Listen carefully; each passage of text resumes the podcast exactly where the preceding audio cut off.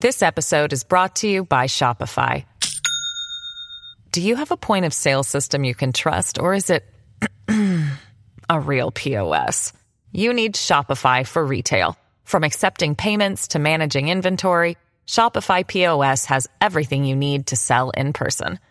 Go to shopify.com slash system, all lowercase, to take your retail business to the next level today. That's shopify.com slash system.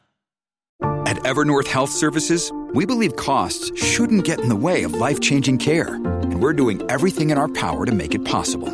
Behavioral health solutions that also keep your projections at their best? It's possible. Pharmacy benefits that benefit your bottom line? It's possible. Complex specialty care that cares about your ROI?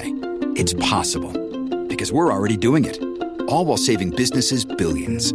That's Wonder made possible. Learn more at evernorth.com/wonder. Live from everywhere USA, it's Fox Across America with Jimmy Failla.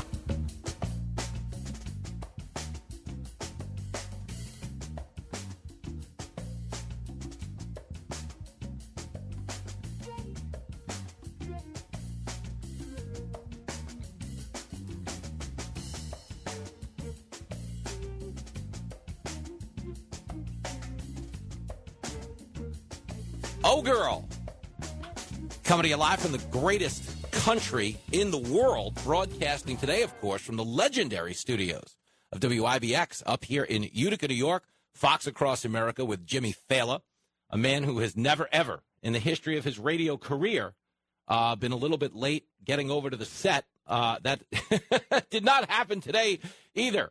Now we're good. We're up here. They're treating us like a million bucks. I was actually printing out some stuff because we got a big day today. Uh, we have made it.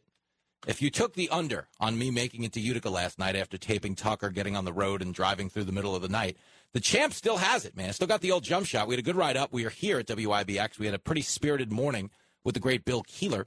And of course, Jeff Manaski uh, was here as well because we are not within 500 feet of a school, so he was able to attend.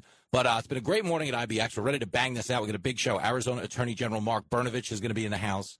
We're also going to have a grown-up talk, uh, a big spirited talk with Daniel Turner from Power to the Future. Because if you've been paying attention to any of Biden's energy solutions over the course of the last couple of days, there's only one solution to be drawn. Biden is such a disaster. It's bad. We're going to talk about that. We're going to talk about the president's address to the nation. We're going to talk about whatever's on your mind. This is a talk show. This is what we do. We say it every day. You could be a Republican. You could be a Democrat. Just don't be a. That is all. So 888 788 9910 if you want to join in. Uh, if you're watching the Failavision on the TV. So last night, uh, myself and the great Abby Hornacek were scheduled to square off in Tucker Carlson's final exam. That will go down tonight in the 8 p.m. hour. So if you tuned in, you didn't get to see it. It's because we ran late because Joe Biden was addressing, if you remember, he was talking to the American people. I don't remember that ever happening. But it did. And what the president was talking about last night, and this has been my biggest problem, man, with the gun thing, is obviously, you know, you want what's best for the kids, but there are so many positions that are just non-starters. Like if you just if you get on TV, you know, he says all the compassionate things that we all agree with, you know, so I can't, you know, applaud you for saying what should be said. You know, we all want to protect the children. Uh, we certainly seem to have different ways of going about doing it. But when the president says something like, "Oh, the Second Amendment is not absolute," that ends the debate. You know, the minute you're telling people that something that's in the Constitution, some a right that shall not be infringed, shall not be infringed. Shall not be infringed means shall not. It doesn't mean it might. You know, dependent on the the barometric pressure that day. You know, a three day weekend. No, no. Shall not means there's no circumstance upon which it can be infringed. And what's so infuriating to a lot of people that are bargaining in good faith is we're in the middle of this political moment where the Democrats are telling you what that abortion, something that is not in the Constitution, is their absolute right. But they want you to believe owning a gun, something that is in the Constitution, that's debatable. Democrats are so full of crap. A lot of people feel that way. So let me just give you some of the Biden, just so you know where we are, and we can kind of have an adult conversation from there. Uh, an adult conversation. It sounds like we've been having adult beverages, but it's not true. I'm actually just caffeinated. I'm nuts right now. I'm on an Amish rumspringa. We're going to be at the Fat Katz Comedy Club tonight. Uh, there are a handful of tickets that the station has just released now that they know I made it here alive. Uh, Fat Katz, K-A-T-Z, comedyclub.com. But here's Joe Biden, perhaps the most popular comedian in the nation right now, if you're watching this uh, for the entertainment value. Uh, here he is. Okay, he says he, he respects law-abiding gun owners, but the Second Amendment is not absolute, which I got to be honest with you, is not is not respecting law-abiding gun owners. Clip three. I want to be very clear. This is not about taking away anyone's guns. It's about vil- not about vilifying gun, o- gun owners. In fact, we believe we should be treating responsible gun owners as an example of how every gun owner should behave. I respect the culture and the tradition and the concerns of lawful gun owners. At the same time, the Second Amendment, like all other rights, is not absolute. So there he goes. What an idiot. The Second Amendment is not absolute. Once you hear that, to a lot of people, it sounds like they're going to take away your guns. Now, he's not saying that, but you need to understand with every single one of these things, it's never where it starts, it's where they plan on taking it. Okay, so it starts with, well, you can't have this kind of gun. But the next thing you know, we're you know a few years down the road, and they're like, well, you can't have this kind of gun. When you say things like that, a lot of people just tune you out. It's frustrating because I don't want us to walk away from this moment. I think the moment requires a major investment into mental health oversight. I think it requires a major investment into fortifying schools at the very least. We should all be able to agree that we need to target the crazy. We should all be able to agree that we need to harden the schools because these guys are tar- uh, you know attacking soft targets. And why wouldn't you want to harden the schools if that can be done? But we wind up in these situations that are non-starters to a lot of good faith people. Like last night when the president was talking about you know, we should be able to sue gun manufacturers. Every Democrat who says that is out of their mind if they think that's helping this conversation be productive because there's no rationale for it. The gun manufacturer made the item. They didn't pull the trigger. They didn't say use it this way. I mean, by that, you know, rationale, should we not be suing every automobile manufacturer? Every time some lunatic like the guy out in Waukesha, Wisconsin runs somebody over. Guy ran over 42 people at a parade. That's pretty potent. That's a gun number. That's the kind of that's a level of killing that you can only get done with a big time gun. So why are we not suing Toyota? I, I'm not asking to. I don't think that's a serious proposal. It's the individual. And the fact that they keep taking responsibility away from the individual and saying there is some type of federal one size fits all solution is why the problem doesn't go away. See, one size fits all solutions are really easy to run on. Ah, we just got to do this. That's easy to sell. It's a simple message. One size fits all. NRA bad white people racist, you know, Republicans bad, vote for me. You know, that's that's an easy message. But if you're actually here to solve the problem, you know, there's a little more nuance. It's going to require a little bit more of a, you know, intellectual effort than just those guys are bad, us guys are good. Okay, but that's where we are. Okay, here is Mondaire Jones. I've, I play his clips from time to time on the show. He's a congressman from New York, which, you know, there was a time when we considered that to be an accomplishment but then New York sent AOC to Washington. AOC is a dope. Well, Mondaire Jones doesn't get quite the airtime she does, uh, but he is just as dopey. And here he is saying the quiet part out loud. Democrats are going to abolish the filibuster. We're going to pack the Supreme Court to address gun violence. Now, listen, none of this is going to happen, but this is where they're willing to take it. Okay, this is their, this is what they'd like to do. Okay, here it is, clip six. Enough of your thoughts and prayers. Enough. Enough. You will not stop us from advancing the Protecting Our Kids Act today. You will not stop us from passing it in the House next week, and you will not stop us there. If the filibuster obstructs us, we will abolish it.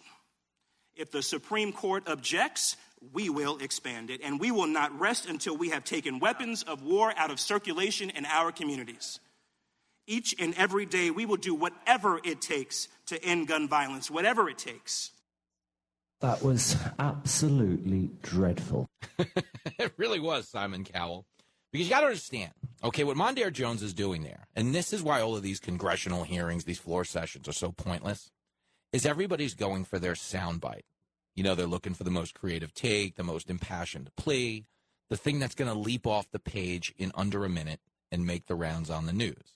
So that's what Mondaire Jones is going for in that moment. You know, when he says, oh, we're going to destroy the filibuster. Okay, eh, we're going to destroy the filibuster. They don't have the votes to do that. They don't actually have the vote. We're going to stack the court. They don't have the votes to do that. We will not stop. You've already stopped. You know when a politician ends his campaign? It's my favorite video you'll ever watch. Beto's filmed a bunch of these. He's always losing elections. But my favorite moment when a politician can, ends a, concedes a campaign is when like he's there with all the donors, and he's like, "Well, the campaign may be over, but the fight is just beginning," and everybody cheers. And then that guy leaves the stage, gets on a private jet down to an all-inclusive, and is drinking in a is drinking frozen drinks at a swim-up bar for six hours, and for some reason never gets up once to go to the bathroom at the swim-up bar. Yeah, did you ever notice why it's so warm? You're like, wow, it's middle of March. It's like 91 in this pool. This is something. Yeah, it's because you've all standing around the swim up bar all day. It's disgusting. But the politician who's in that swim up bar next to you, he was the guy the night before vowing, we're just getting started. That's Mondaire Jones. We're just getting started. He's not doing anything. They're not abolishing the filibuster anytime soon. They're not stacking the court anytime soon. They want to. And that's what you need to understand is that if they had the power to do it, they would. These are completely socially unmoored people. But you need to keep that in mind because when they say, oh, you know, we're not going to take away your guns, we're just going to take away these guns. But if they can take away these guns, they can take away those guns. And that's why they do it. Here's a fascinating media montage that was cut together by our, I mean, we have a first rate crew on this show, uh, Fox Across America. We have, I mean, I would say, as stabs go, the best of the absolute best. Wrong. All right, one cheap shot. But the point is now we're playing championship ball over here. Here is a montage in the media and Democrats telling you in one breath they don't want to take away your guns, and then in the next breath, there's a Democratic leader going gun bans. Listen to this. These are things they're saying.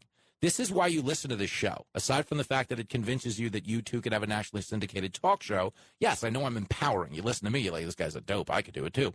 But it's also because we're having a fair conversation. I'm not telling you what Democrats say, I'm letting you listen. You know, whereas like the Democrats run on what they want to convince people Republicans are saying. Oh, the don't say gay bill. They're banning gay people in Florida. They run on that. But they don't actually share any of the text of the bill because the text of the bill doesn't ban gay people. Okay?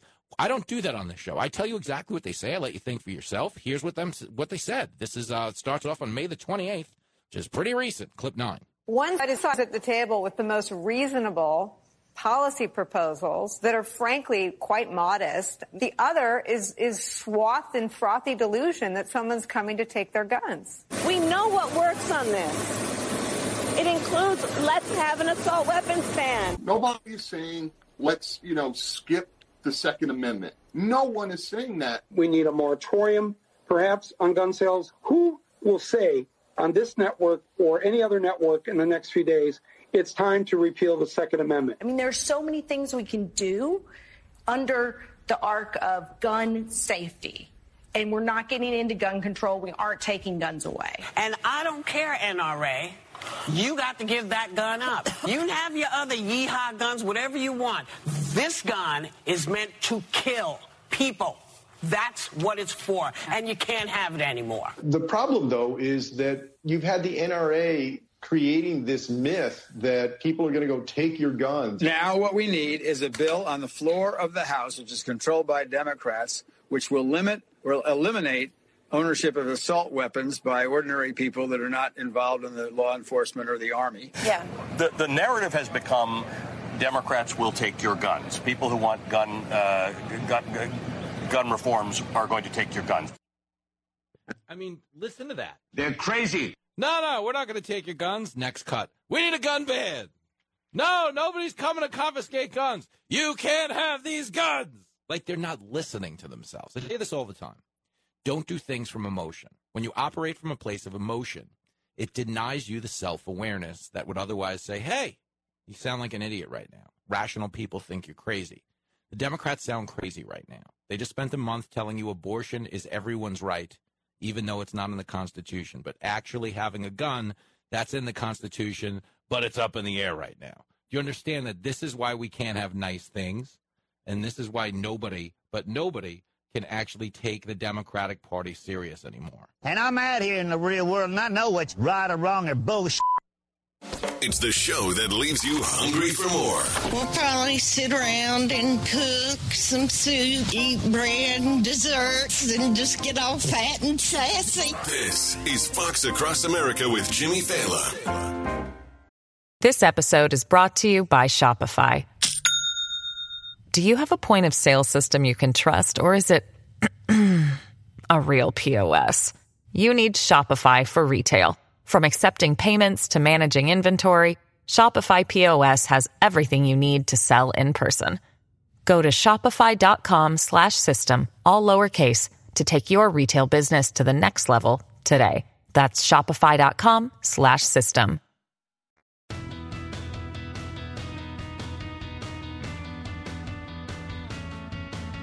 Looking for some easy likes on social media? The Support app will automatically change your profile picture to whatever cause is trending each day. Wow, 200 people like my Stand with Ukraine post, and I can't even find Ukraine on a map. The Support app scrolls all the latest hashtags to see what people are pretending to care about. Yeah, check that out. I got 500 likes for my Save the Planet post while I was littering on the side of the highway. Let's face it, you may not be a good person, but social media can make you look like one because thousands of dirtbags will share your post to feel better about themselves. This is great. I retweeted this Save the Whales thing, and now I'm getting applause emojis all over my feed. The Support app, making losers feel like winners for over two years. What's this? A message asking if I want to donate to Ukraine? Delete? It is Fox Across America with Jimmy Failla. If you actually have the support app, uh, the cause celebre right now is gun control. And again, it's one of those issues where the most passionate people, the loudest people, have no idea what they're talking about. Most people that want to ban an AR 15 think it stands for assault rifle. Most people say we need to ban assault weapons. That's a very vague term. They're not actually gun literate, but they don't want a gun literate conversation. Okay, this is an issue that's more important to run on than it is to solve and get right. Where are you're supposed to start for real is where you have common ground, where we can agree. The one thing every one of these people has in common is they're mentally ill. They're in bad situations. They've slipped through the cracks in society. We need to be more proactive about diagnosing such things. And those aren't just my words. I mean, I'm a little loopy. Who could take my word for anything at this point? You need somebody to co sign it. That's why we've got Ezra on the line from Atlanta. Yo, Ezra. me on a couple quick statistics, and I want to make a uh, proposed yep. solution. Just as an example, in Wisconsin, last year there were 650,000 hunters out in the woods. That's more men mm-hmm. than the entire army of Iran and more than France and Germany combined. And there was not one person killed. There was 39 million hunting licenses issued last year, not one mm-hmm. person killed. Real mm-hmm. assault weapons were banned in 1935 when they stopped the machine guns, and no NRA yep. guy has ever shot up any place. So yep. Uh, here's what I have to say: the the mm-hmm. pen is mightier than the sword. So this comment about muskets versus semi-automatic weapons is nonsense. Yeah. What yep. about the quill versus the computer and all the destruction that has brought? And until you know, how do we ask a 17-year-old to jump out of an airplane with an assault weapon and kill communists or terrorists, and then they can't come back and hunt? It's ridiculous or defend right? themselves. So because the whole the right. whole point is to defend yourself. Absolutely. People try Absolutely. to make the Second Amendment debate about hunting because it sounds more cartoonish to use these guns when hunting. Right. But in theory, they're, the they're Second the Amendment hunting weapon around. Yeah, of course, well, the sorry, Second Amendment the best hunting weapon around. Of course. So here's the, the, real problem. Yeah, it, it, mm-hmm. It's this woke culture. All these psycho killers, there's miss signal after miss signal. The guy yesterday had said he was going to go do it. The kid the other day mm-hmm. was dragging around bags of bloody dead cats. No one did that. So here's my solution. Why don't mm-hmm. they hire and vet some retirees who have had a clean record, have them get paid for their own background check, register their guns, and have them guard hard and secure entries at schools.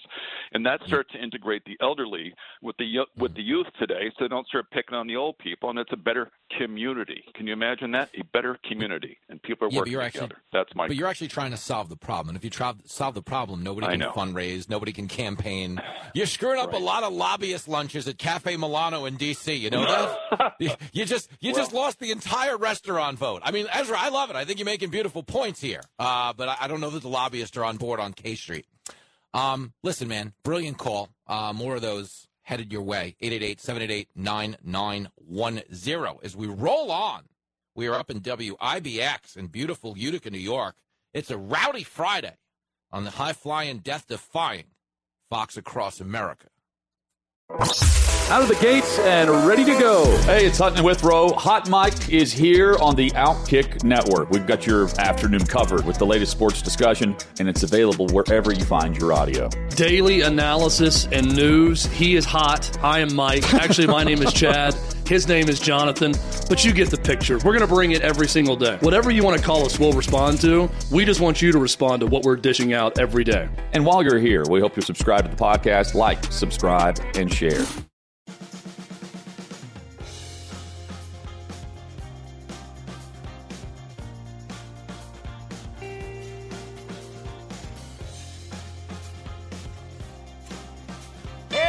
Mr. Gasoline Man, give a loan to me.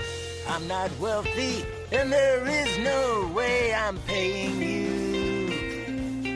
Hey, Mr. Gasoline Man, throw a bone to me. Prices go up every morning, and I'm totally screwed. Though I know Biden's a liar, his head is in the sand. Doesn't have a plan. Blames everyone he can, but he's the problem. And Kamala confuses me, her brain is so empty. They push green energy. It is plain for all to see that they're both clueless. Hey, Mr. Gasoline Man, give a loan to me. I'm not wealthy, and there is no way I'm paying you. Hey, Mr. Gasoline Man, throw a bone to me. Prices go up every morning, and I'm totally screwed.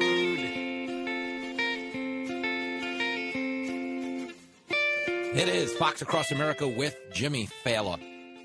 You know it's getting bad out there in these streets when Bob Dylan's getting involved, singing about Mr. Gasoline Man, national average uh, at the highest recorded rate ever, ever.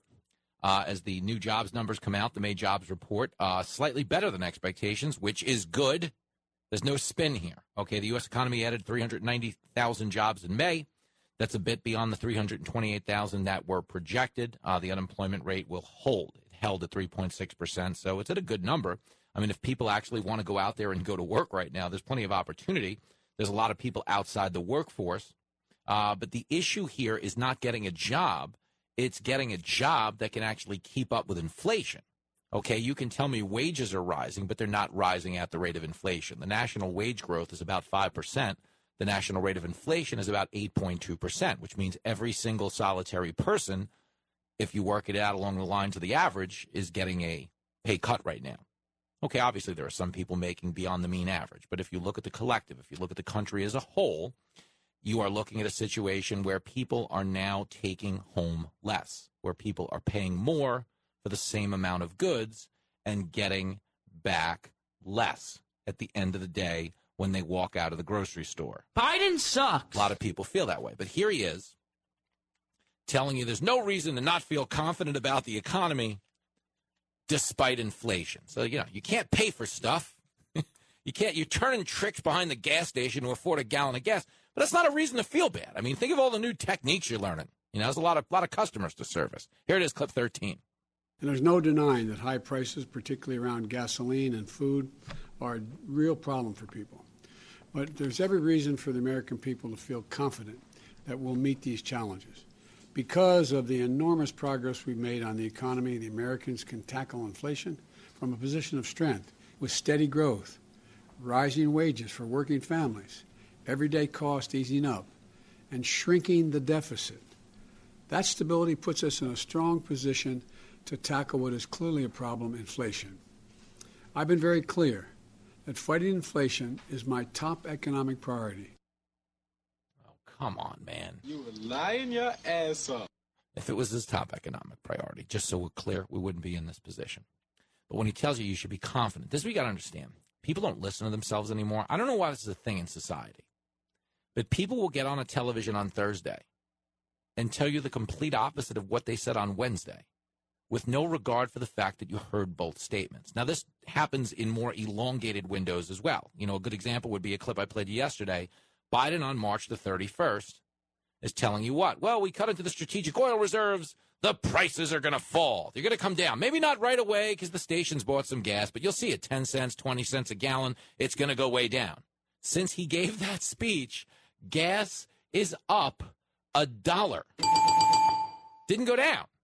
Okay, but again, he gave that speech that it's going to go down. Then he said, What to you? Yeah, uh, on Wednesday, I'll play you both clips. Well, there's nothing we can do. Prices are just going to go up for now. There's nothing we can do. They're so concerned with the perception as opposed to the reality.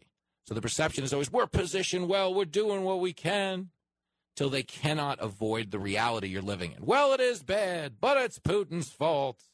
You know, and this is where we are on gas. I'll give you an example. So the clip I just played you, there's reason to feel confident. Despite inflation, we're positioned well. He's saying this a day after saying, there's nothing we can do. Okay, here's that clip, clip 16.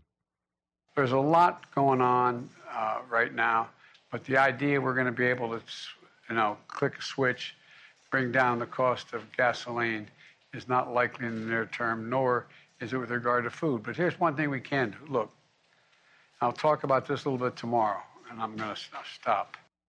Yeah, stop. Do. Please do. Please do. Okay, so there he is. Okay, that's Wednesday. There's nothing we can do in regards to gas or food in the near term. Okay, that's there's nothing we can do in the near term. But then on Thursday he gets on TV and says, "We're positioned well. We've got it under control." Do you understand? It's like it's bananas. But this is the the issue with like real politicians. I tell you this all the time, man.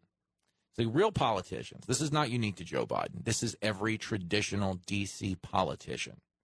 Okay, when they get on TV, they're just trying to get a win today. You know, Major League Baseball teams play 162 game season, which is unfortunate for the Mets because they're always good for like 60 of those games. Then the calendar turns to June, and we've all seen this one. we've all seen how this movie ends, man. It's not pretty.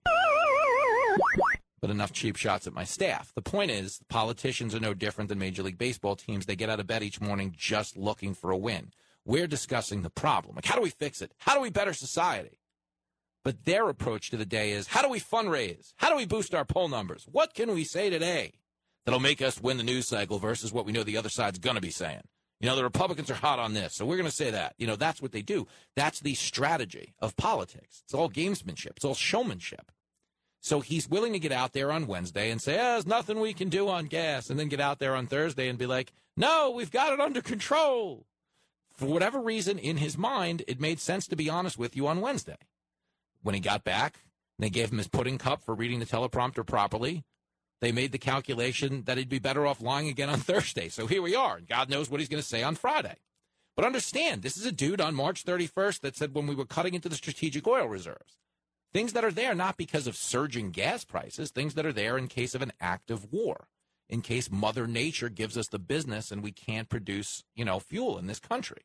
And again, I always qualify that it's 2022. You have to say birthing person nature. If birthing person nature hits us with a hurricane, we have a strategic oil reserve. But Biden cut into that strategic oil reserve because his poll numbers were plummeting at the beginning of the Ukrainian war, the invasion anyway, and told us what? Oh, well, we're cutting into the reserves and the price is going to come down. Here it is, clip 17. My guess is we'll see it come down, continue to come down. Um, but how far down, I don't think anyone can tell. And there's going to be a slight delay because if you go out there and you're a gas station and you purchased X amount of gas at a certain price, you're not going to lower the price of the pump until you're able to get back what you invested. And that I'm talking matter of, I think, you know, days and weeks. But it's hard to tell. And the other thing is exact, but it will come down. And it could come down fairly significantly. It could come down better part of you know anything from 10 cents to 35 cents a gallon. I mean, the guy's a mess. Okay, so that's March 31st. No, no, it's going to come down 10 cents, 20 cents. It's going to be significant. I mean, it's coming down. You guys understand these gas prices, they're coming down. They're not coming down. Okay, here is CNN of all places. You know, the late great Rush Limbaugh used to talk about random acts of journalism, where every once in a while you'd see some type of reporter, some type of on air personality in what he considered to be the drive-by media, which is always a great term. That's why Rush Limbaugh's so good. That was good, you know, brilliant guy, funny, and he had he's just such so good at branding, and I would you know always got such a kick out of that. But when he called them the drive-bys, and he talked about random acts of journalism, and you know this this rare occasion where someone demonstrated an intellectual curiosity in a particular story in a particular realm that was not normally of their interest. Okay, you got what we considered, what Rush considered to be an, uh, you know, a random act of journalism. Well, Victor Blackwell last night. Okay, he of course is on CNN. CNN is the worst. They really are. But he told the White House senior advisor Mitch, Mitch Landrieu that you guys are talk, talk, talking, but all we're getting is record high prices. Here it is, clip twenty. On top of that, um, he released um, product from the Strategic Petroleum Reserve to bring down gas prices, and then yes, he is in fact calling on Congress but to pass they certainly legislation didn't bring down that is going to gas help prices. make it. I mean, he, he certainly Well, yes but- but it's- uh, but- announced that but- release today. Gas is four sixty seven a gallon. But, but Victor, you know the president himself doesn't control the price of gas. You asked whether or not there was anything that was in his power that he can do, and he's doing Certainly, everything within he his does not control the price of gas, including- but the wait, president said that releasing but- from the but- but strategic me- reserve would bring down the price of gas, and all we've seen since then was a series of record highs. I mean, wow.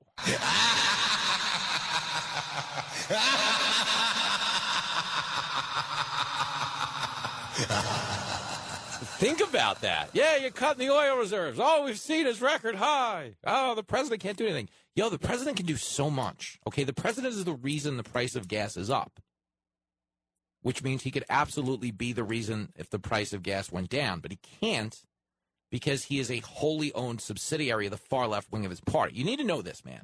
This is not me attacking Joe Biden. I don't care about Joe Biden. I might meet Joe Biden. I might like the guy. Like maybe we have all the same movies. Maybe Joe. Maybe Joe Biden's a big fan of Pee Wee's Big Adventure, like I am. Maybe I'd like him. Who knows? I've never tried sniffing hair. Maybe I'd like sniffing hair. Maybe me and Joe Biden would get on great. You know? But you don't know. You don't know. So I'm not here to make you hate Joe Biden. It's not what I do. It's not the kind of show this is. I don't want to hate the guy. I don't want to be mad at the guy. But it's a statement of fact. Okay, when I say something to you about how he's mismanaging the situation, Joe Biden, you need to know this, man. Joe Biden got the nomination for two reasons. One, pre pandemic, the Democrats really did think they were going to get their asses handed to them. Okay, Trump was a shoo in. He had just survived his second impeachment. The economy was at an all time high. We didn't have inflation. We didn't have a gas crisis. We didn't have a baby formula crisis. We didn't have a record level of fentanyl overdose deaths. The murder rate wasn't surging at 32 uh, to a 32 year high. That's where we are right now. That's how much better it was under Trump. Trump was exponentially better than Joe Biden in terms of the conditions in this country at the time he was president. Yeah, it was a little more contentious on Twitter, but again, Twitter is not going to pay your bills. Twitter is not going to not pay your bills. Twitter is inconsequential. It's a fight club for people who don't want to get hit.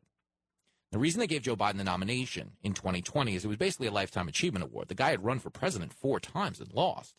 One time dropping out in 1988 because of a plagiarism scandal.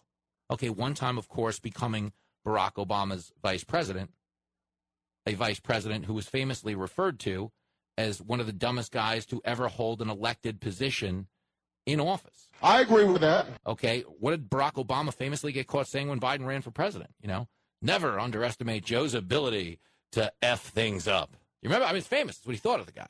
Okay, so they gave Biden the nomination because they didn't want to tarnish, I guess, what they considered at the time to be someone uh, that was a part of their future, like a Cory Booker, who's going nowhere, Spartacus, Pete Buttigieg going nowhere. You know, obviously Kamala Harris is a zero. Kamala's awful with her weird laugh.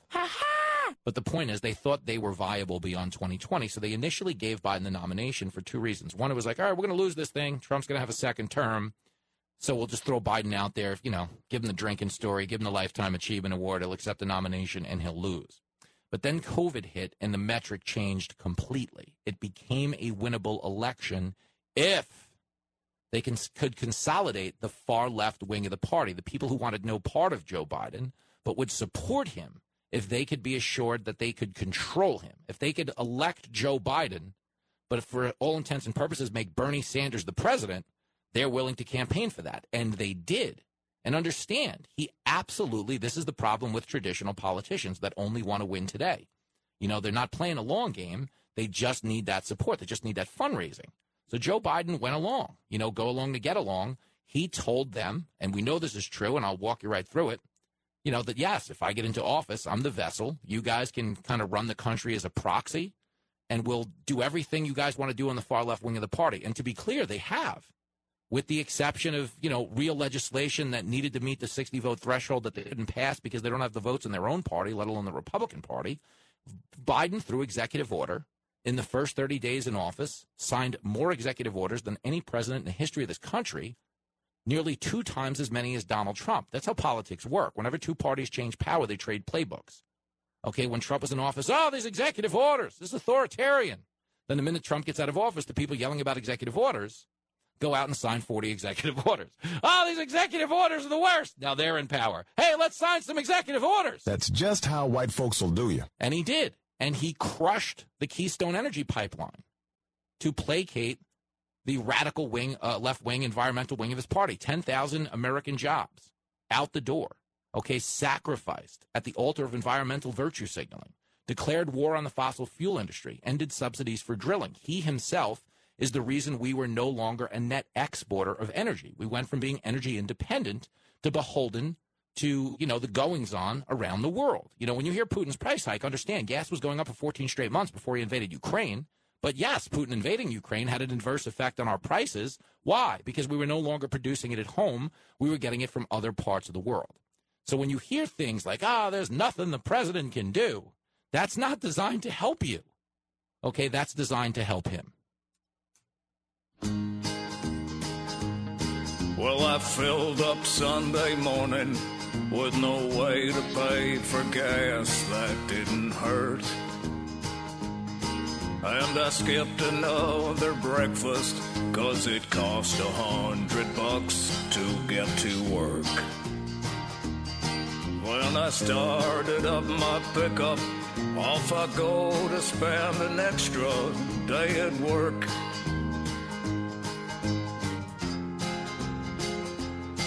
Biden's caused inflation everywhere, and things get more expensive every day. On a Sunday morning side job, I'm wishing, oh, that I was home.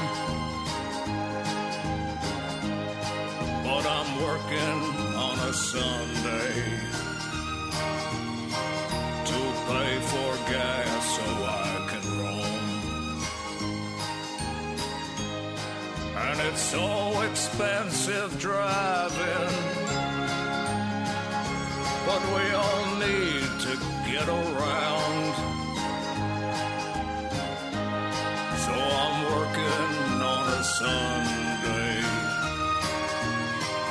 till the gas price starts coming down.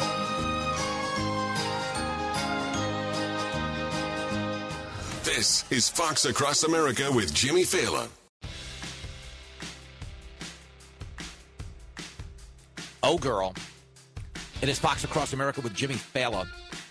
We're up in Utica, New York, the legendary WIBX. I'm going to be appearing at the Fat Katz Comedy Club tonight. If you want to come down, hear some jokes, meet and greet, take some selfies, whatever you got to do. Fat Katz, K A T Z, comedy comedyclub.com. In the next hour, Daniel Turner, he's the founder and executive director at Power the Future, is throwing the challenge flag at the Biden administration on this OPEC deal because he is not happy about the prices nor the solution. I'm as mad as hell, and I'm not going to take this anymore. Live from everywhere USA, it's Fox Across America with Jimmy Failla. Oh, girl. Coming live from the greatest country in the world. We are broadcasting today from the beautiful studios of WIBX up in Utica, New York. Fox Across America with your main man, Jimmy Failla. Fired up in this hour, we're going to talk to my man, Daniel Turner, who is, of course, the executive director of Power the Future.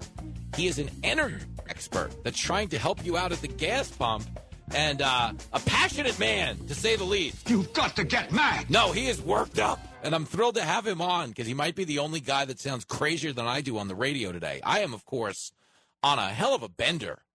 Uh, not just like in the last 24 hours, but I think in life. I mean, I, I basically haven't gotten a decent night of sleep since I was 23 years old. Uh, I am now like, I'm 44. You know, I spent, you know, 15 years driving a cab, doing stand up, all that craziness. And now I'm here, of course, hosting the fastest growing radio show in the world, which is quite an honor. You know, really cool, wild time to be me. Uh, but I'm always loopy because there's just so much going on. Don't forget, man. And, and this is the one thing that should be said about me when they finally come and drag me out of this studio and throw me into a nut house and they're like, enough with this guy. I mean, it's really, it's for his own good. Uh, few people did more with less than your buddy Jimmy Failla. Okay, I went to community college. I did not go to USC like Abby Hornacek, my opponent that I will be facing off against on Tucker Carlson's final exam tonight at 8 p.m. It's me against Abby. Her school cost about a quarter of a million dollars to get in. My school, you got to give some guy named Spider a bag of weed, show up with a working Xbox control. And he's like, all right, welcome to community college. And to be clear, if you are going to community college, uh, it's a genius move because you're getting great transferable credits for a lot cheaper than you're getting them for at a big school, a school that's going to teach you to hate America and charge you a quarter of a million dollars to do it. Okay, it's a genius move to go to community college if you take it seriously. But if you go and do what I did, which is just kind of like mill around the parking lot, half in the bag for most of the workday, you're not going to come away with a ton of knowledge. Fat, drunk, and stupid is no way to go through life, son. I don't know. It's been a hell of a way for me to go through life, is the point. Uh, but I don't get on the air every day as like the be all end all. I'm not, uh, you know, that's not my job as a radio host. You know, you listen to a lot of radio shows, they, they pretend to know everything. And if you dare disagree with them, they usually get mad. Just get, get off my phone, you dope, and get you out of there. Why? Because they feel threatened by your level of expertise, by your knowledge. They don't want to have to, you know, compete with you. They don't want to have to outthink you. I'm pretty upfront about the fact that, uh, you know, a lot of you listening, I, I want to believe, I hope for your own good, you're smarter than me. But I think that's also my radio superpower is I'm not here because I have all of the answers. I'm here because I'm willing to attempt to answer all of the questions and I'm willing to give anybody a voice who might help us find the solution. This is a solutions based show. We're having a good time and we're trying to figure stuff out. I bring that up because the president now is talking about doing what? Flying over to Saudi Arabia in search of a solution to the oil crisis. And on Thursday, after a lot of begging and pleading from our country, OPEC announced it's agreed to a larger than expected, this is the quote, a larger than expected increase in production. And what it means is they're going to pump up production in July and August by 648,000 barrels a day. Now that sounds significant because they were supposed to bump up production in July and August by 400,000, you know, barrels a day. Okay, so understand though, the difference is 248,000 barrels of oil a day. You're like, wow, it's a lot more oil. And it is. But understand that Biden has been releasing an extra million barrels of oil a day from our strategic reserves for the better part of two months. And has the price gone down? The answer would be no. No, the price has only gone up. So you understand 248,000 is very inconsequential. It sounds like a lot. That's why they throw the numbers out there. You hear something like 648,000, you're like, whoa, 604. This is getting crazy. They're really, they're all in now, but they're not all in. That's the issue. And White House Press Secretary Karine Jean Pierre was very dopey. Nothing to do with race or gender. Don't take this as like white guy going at. No, it's not how this works. She just happens to be dopey. Her tweet: We welcome the important decision from OPEC today to increase supply in July and August based on new market conditions. We recognize the role of Saudi Arabia as the chair of OPEC and its largest producer in achieving the consensus among the group members. So she's, you know, basically just kissing butts. Hey, thanks, guys. Thanks for helping us out. And again, we do appreciate the help. We do need the help, but we're only in the position of needing the help because of our own misdeeds, because of the production that was cut here in this country. Okay, because of the fact that we abandoned our position as a net exporter of energy and became codependent again. Absent that, you're not actually in this position. That's the frustration I think a lot of people have. And again, it's a it's a note we can come back to over and over and over again. So I don't really want to belabor the point, but I want everybody to understand that you know the price of gas when they bump up production by 248,000 barrels, that's a quarter of what it's already been pumped up by. The answer always for everybody, if we were a solutions based show, which we are, you just need to know that this is not a political point. The answer to helping America is to produce that fuel here but the answer to helping the environment, which to be honest, I don't, I don't even care. It's like if people can't fill up their car, they can't afford groceries, they don't feel safe going to the store. I don't care about climate change. I just don't. If that's reckless of me, if that's selfish of me, I'm just putting myself in the position of the people who are suffering the most right now. You know, if you're living paycheck to paycheck, if you're living passenger to passenger, as I was as a cab driver, I promise you, I wasn't going home at night when I couldn't afford gas or goods and there wasn't any baby formula on the shelf for Lincoln. I wouldn't have been going home at night going, yeah, but if we could just do something about the weather in 50 years. You know, the weather's getting warmer. It's bad. It's, it's, you know, if we could just focus on that, nobody cares. Shut up. But if we wanted to really placate the environmental wing of this country, okay, if we actually wanted to make the environment cleaner, and again, we care about the planet. I'm not saying let's ruin it. This is not, you know, I'm not asking to treat the planet like Led Zeppelin treated a hotel room. We're not riding dirt bikes through the lobby. You're not going to find a goat wandering around eating furniture. That's not what I'm asking for. But the point is, if you want to prioritize the environment, you would produce the oil here. You would produce the fuel here. Why? Because we burn it cleaner than the rest of the world. Oh, wow! See, that's the scam of right now. This is my frustration. Okay. You're getting killed at the gas pump. Yo, I'm getting killed at the gas pump. I filled up my Bronco. It was bananas, man. I told you I paid 585. 585, dude. This like, it's crazy. It would actually be cheaper at this point to just make my car run on beer, which I don't. I don't advise that. They actually Nancy Pelosi's husband tried that over the weekend. It ended with him in handcuffs.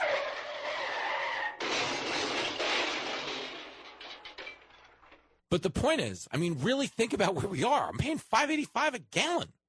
Dude, you're getting annihilated right now. Okay? I'm getting annihilated. We're all getting annihilated right now. And and looking at it from that standpoint, knowing that we have an answer, that we have something that could solve the problem right here in America, but we're not doing it because we're concerned with the environment, the environmental impact. America's cutting emissions. But you understand, we're increasing emissions. This is just basic logic. It's not a political point. When we cut production here and buy it elsewhere, okay, that means our consumption doesn't change. Let's just give you, I'll give you a round number. Let's say we were really consuming 100 barrels of oil a day, just a nice round number, 100 barrels of oil. That's what we consume every day, okay? Let's assume that's the case. Now, if we consume all 100 of that oh, barrels here in America, okay, a place that burns fuel 42% cleaner than the rest of the world, you understand, we've helped the environment. But because we want to virtue signal and say, no, no, we're not the ones causing the emissions, we want to lay claim to the fact that we're cutting emissions. But it's smoke and mirrors because we're now getting that 100 barrels a day from a country that burns it 42% filthier. You understand the consumption doesn't change. The only way you're actually helping the environment is if we drove down the consumption, which is their long term goal. They want to switch you over to an electric car. But electric cars are 1% of the vehicles on the road right now, which means the infrastructure isn't even there to make the switch, let alone the charging stations, let alone all the chicanery about the batteries and the cost, and again and again and again. If you have five you know, you don't have 585 for a gallon of gas. You don't have $57,000 for an electric car. That's just reality. But they'll keep pushing electric cars because that's their long term goal. But you understand, for them to reach their long term goal, that means they don't give a rat's behind about your short suffering. He's a lousy dad, but he's right. That's the reality we're living in. But you understand. So we're getting beat at the pump by these idiots who want to lay claim to the fact that they're saving the environment, but they're making it filthier. You dig? We consume that 100 barrels a gallon, uh, you know, here, it's cleaner. If we consume that same 100, but we produce 60 of it on the other side of the world, it's now dirtier. It's now exponentially dirtier. So this is the stupidity of this moment. And the reason it's so frustrating and the reason the president is, is such a loser for him and they don't get it is they're playing to a portion of the room that's not affected by anything they're doing. Like, do you remember when they were yelling for defund the police, but they were all holding on to their own police details? They're like, no, defund the police. We can't have them. They're a bunch of racists. And then they got caught spending a quarter of a million dollars on their own security. And what did Cori Bush say? I'm going to make sure I have security because I know I have had attempts on my life and I have too much work to do. There are too many people that need help right now for me to, to allow that. So if I end up spending 200,000, if I spend 10, 10, 10 more dollars on it, you know what? I get to be here to do the work. So suck it up and defunding the police has to happen. We need to defund the police and put that money into social safety nets because we're trying to save lives. What would you do with a brain if you had one? Defund the police has to happen because we're trying to save lives. Do you understand? No, no, we're trying to save them. We want less good guys on the street, more bad guys because we're trying to save lives. That's stupid. Use your common sense. Say it all the time. America doesn't have a crime problem, has a stupid problem. Stupid people got elected and convinced a percentage of the electorate that the police posed a bigger threat to society than the criminals they were sworn to protect us against. That's a stupid problem, not a crime problem. Cops could shut it down tomorrow. Very capable. Same goes with fuel. We don't have a fuel crisis, we have a stupid crisis. Stupid people want to be able to claim that we're cutting emissions here by producing less fuel. So you understand, we will produce less fuel. We will lay claim to the fact that we're cutting emissions and we're helping the environment. But we're consuming the same amount of fuel. We're actually consuming even more fuel. Why? Because we're now getting it shipped here from other parts of the world, which requires fuel to actually get it here. When you're right, you're right, and you're right. So you understand, we have increased consumption and we have increased emissions. Okay. And only a stupid person thinks that's a way to help the environment. You're making the environment worse and you're making the gas prices go up, up, and away. But again, you know, there's an election coming. There's, you know, it's going to be a comeuppance for these people. But I can't take any solace in that. This is not a political talk show, meaning we talk politics, but I don't just get out of bed every day being like, God, I hope the Republicans win. I don't care who wins, as long as the country wins. But the bottom line is the country is losing right now. They're not winning, they're losing.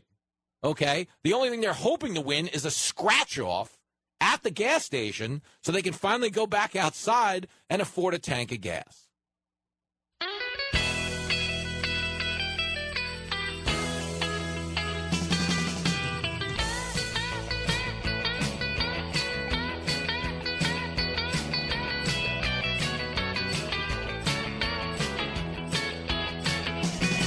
Well, she's got her daddy's car, she's not cruising cause she can't afford gas now.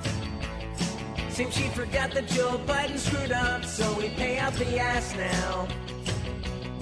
And with the fuel crisis lasting, she's losing cause she can't make no plans now. She'll have no fun, fun, fun till her daddy votes the liberals away. Fun, fun, till her daddy votes the liberals Well, the girl is stranded cause we can't drill for oil any place now. Any place now. Can't drill any place. Meantime, we buy it from countries whose leaders are a total disgrace a total now. disgrace now, a total disgrace. A lot of lies from Jen Psaki, and she tells them to us with a straight You face lie like now. an ace now, you lie like She'll have no fun, fun, fun till her daddy votes the liberals away. Daddy the liberals away.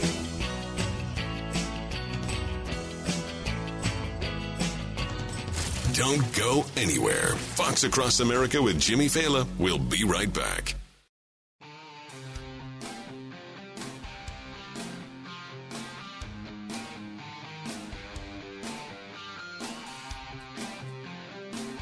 It is Fox Across America with Jimmy Failla. Going to be rapping with Daniel Turner, who's the founder and executive director of Power the Future.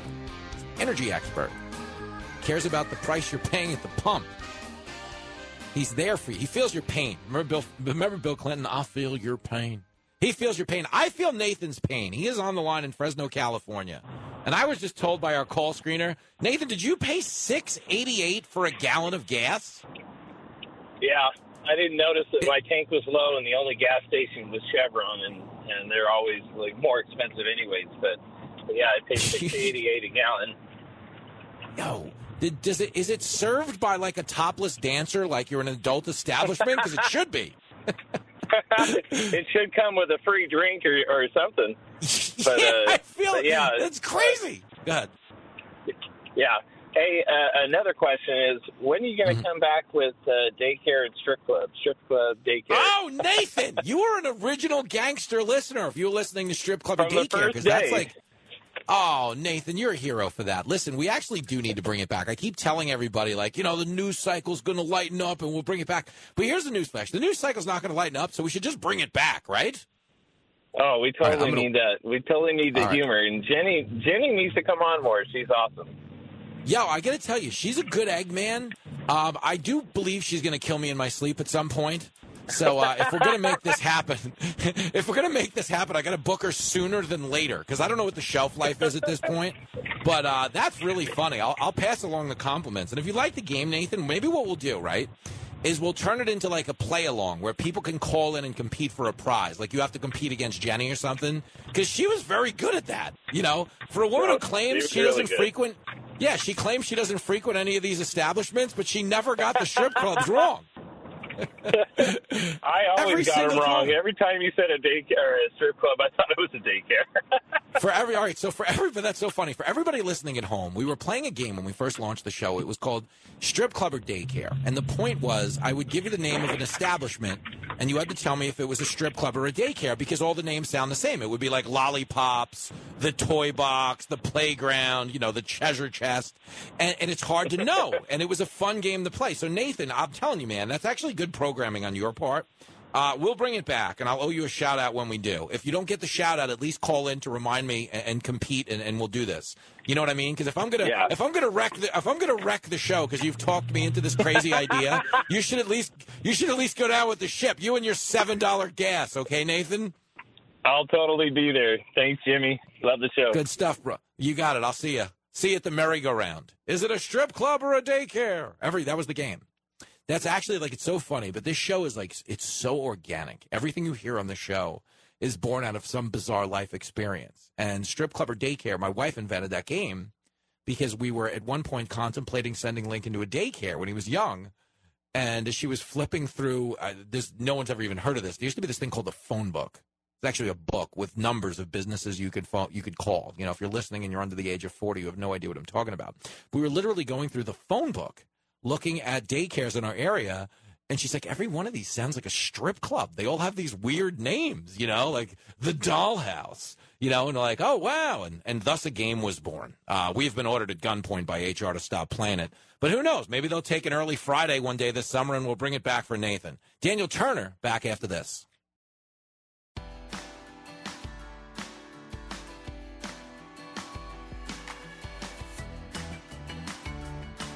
It is Fox Across America with Jimmy Failla. I am, of course, broadcasting the legendary studios of WIBX up in Utica, New York. This next guest asked me to go to dinner with him when he's actually in town in New York, New York, I believe, which is next month.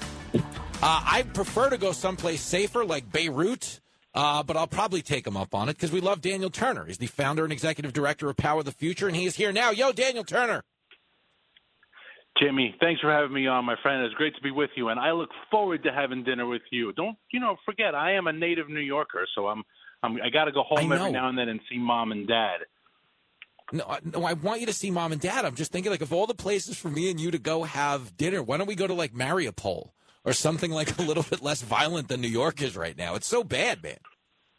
Well, you, if, if we went there, also we could we could have guns, uh, whereas you can't anywhere else in this country. So All right, hold we on. be well I'm gonna jump in. I'm gonna I'm gonna jump right in on that. Okay, because we're all in the same we're all in the head the same headspace right now. We all have to, you know, we're here. We're going to talk about fuel and gas as a problem. But yes, we all watched the Biden speech last night. I talked about it for a little bit at the top of the show.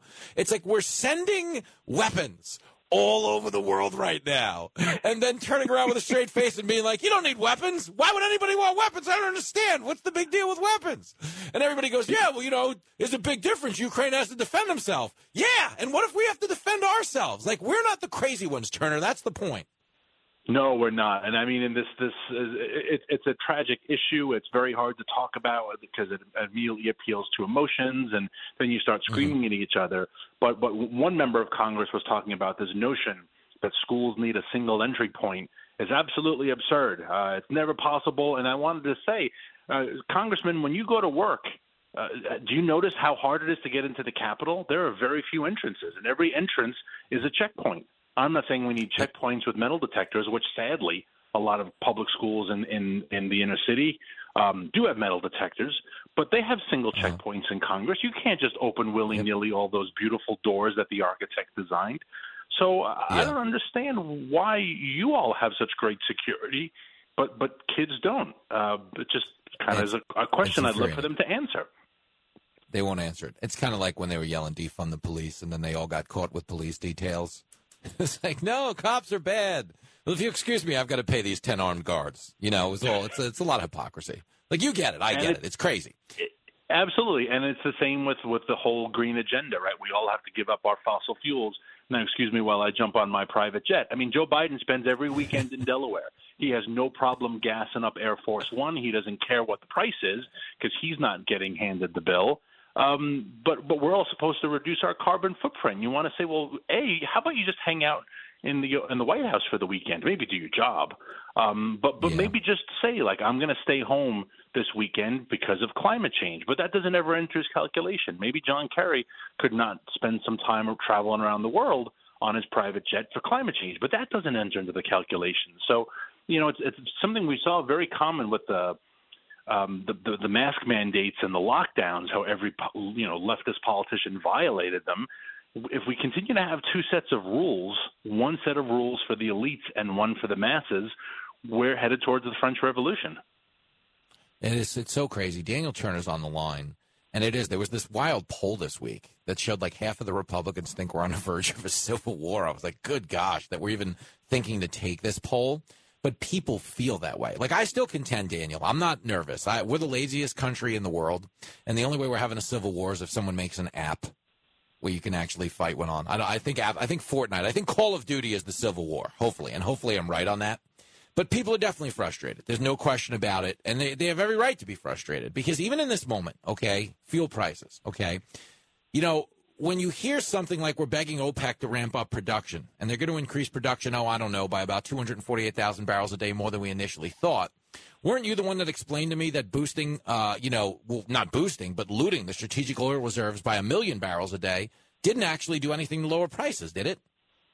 No, it didn't. I mean, since Biden has done that several times now, we've just seen prices go up and up. So he intrinsically understands we have a supply problem, right? We, we it's a basic formulation of economics. Uh, the price is high, the demand hasn't changed. We have to increase the supply. He gets it. He's tried to increase supply by tapping into the strategic reserves, hasn't worked. Now he's trying to increase supply by going to OPEC plus. Um, and you know the Iranians, when they earn a couple hundred million dollars more every week in, in production prices, I'm sure they're going to put all that money towards you know the, you know girls' education and and transgender awareness. It is Pride Month after all, so I'm sure they will make a huge. They'll take their surplus funds and do good around the world, right? Um, what will Venezuela do with this. all that? Mhm. Yeah, go ahead. Finish. No. Sorry, exactly. Venezuela. That's my point. What will Venezuela do with more money? Um, so, yeah, what, I know. Every, anyone but America is allowed to produce more oil.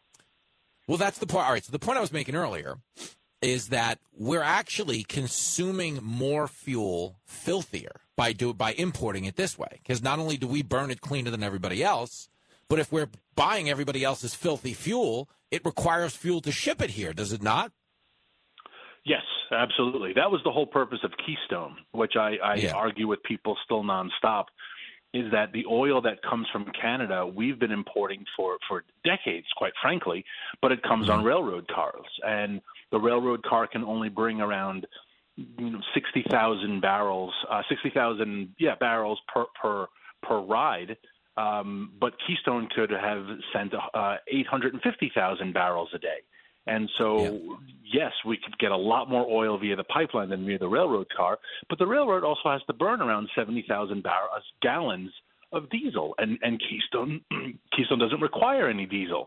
And so, if you look at the economic balance, you say, hang on, I am getting a lot more oil a day without having to burn any diesel. Well, this makes some sense. That's why they were building the damn pipeline to begin with. So you're right. If we're going to get more oil from Saudi Arabia, we've got to put it on cargo ships and we've got to tank it across the Atlantic.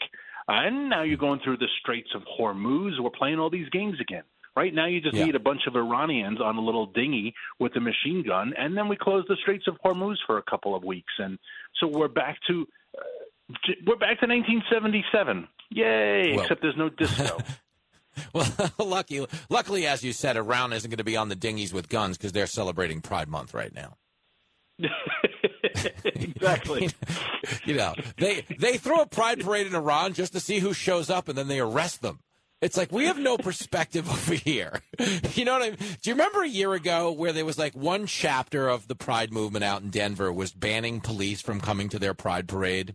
And I was like, you can't claim oppression if you can ban police from showing up to your event. If you have the power to tell police they're not allowed to come, you're not oppressed. Because if you sell a Pride parade in Iran, the cops are coming whether you invite them or not. No? Yeah, exactly. So- and, and it's funny you you look at all the corporations that have have changed their logo this month, but their Middle East chapters. It's all over social media for any of your your great listeners. The Middle East uh, BMW, Middle East Nestle, Middle East Disney. They no no change. No recognition because it, it it it incurs a little bit too much risk than they're willing to take. And so, it, it, if you can only you know stand for something when there's no risk involved, then you're really not standing for it to begin with, right? So let's just be Yes, honest about that. It's all good. It's grandstanding. It's not standing. It's grandstanding. It really is. I mean, Disney's a good example of that.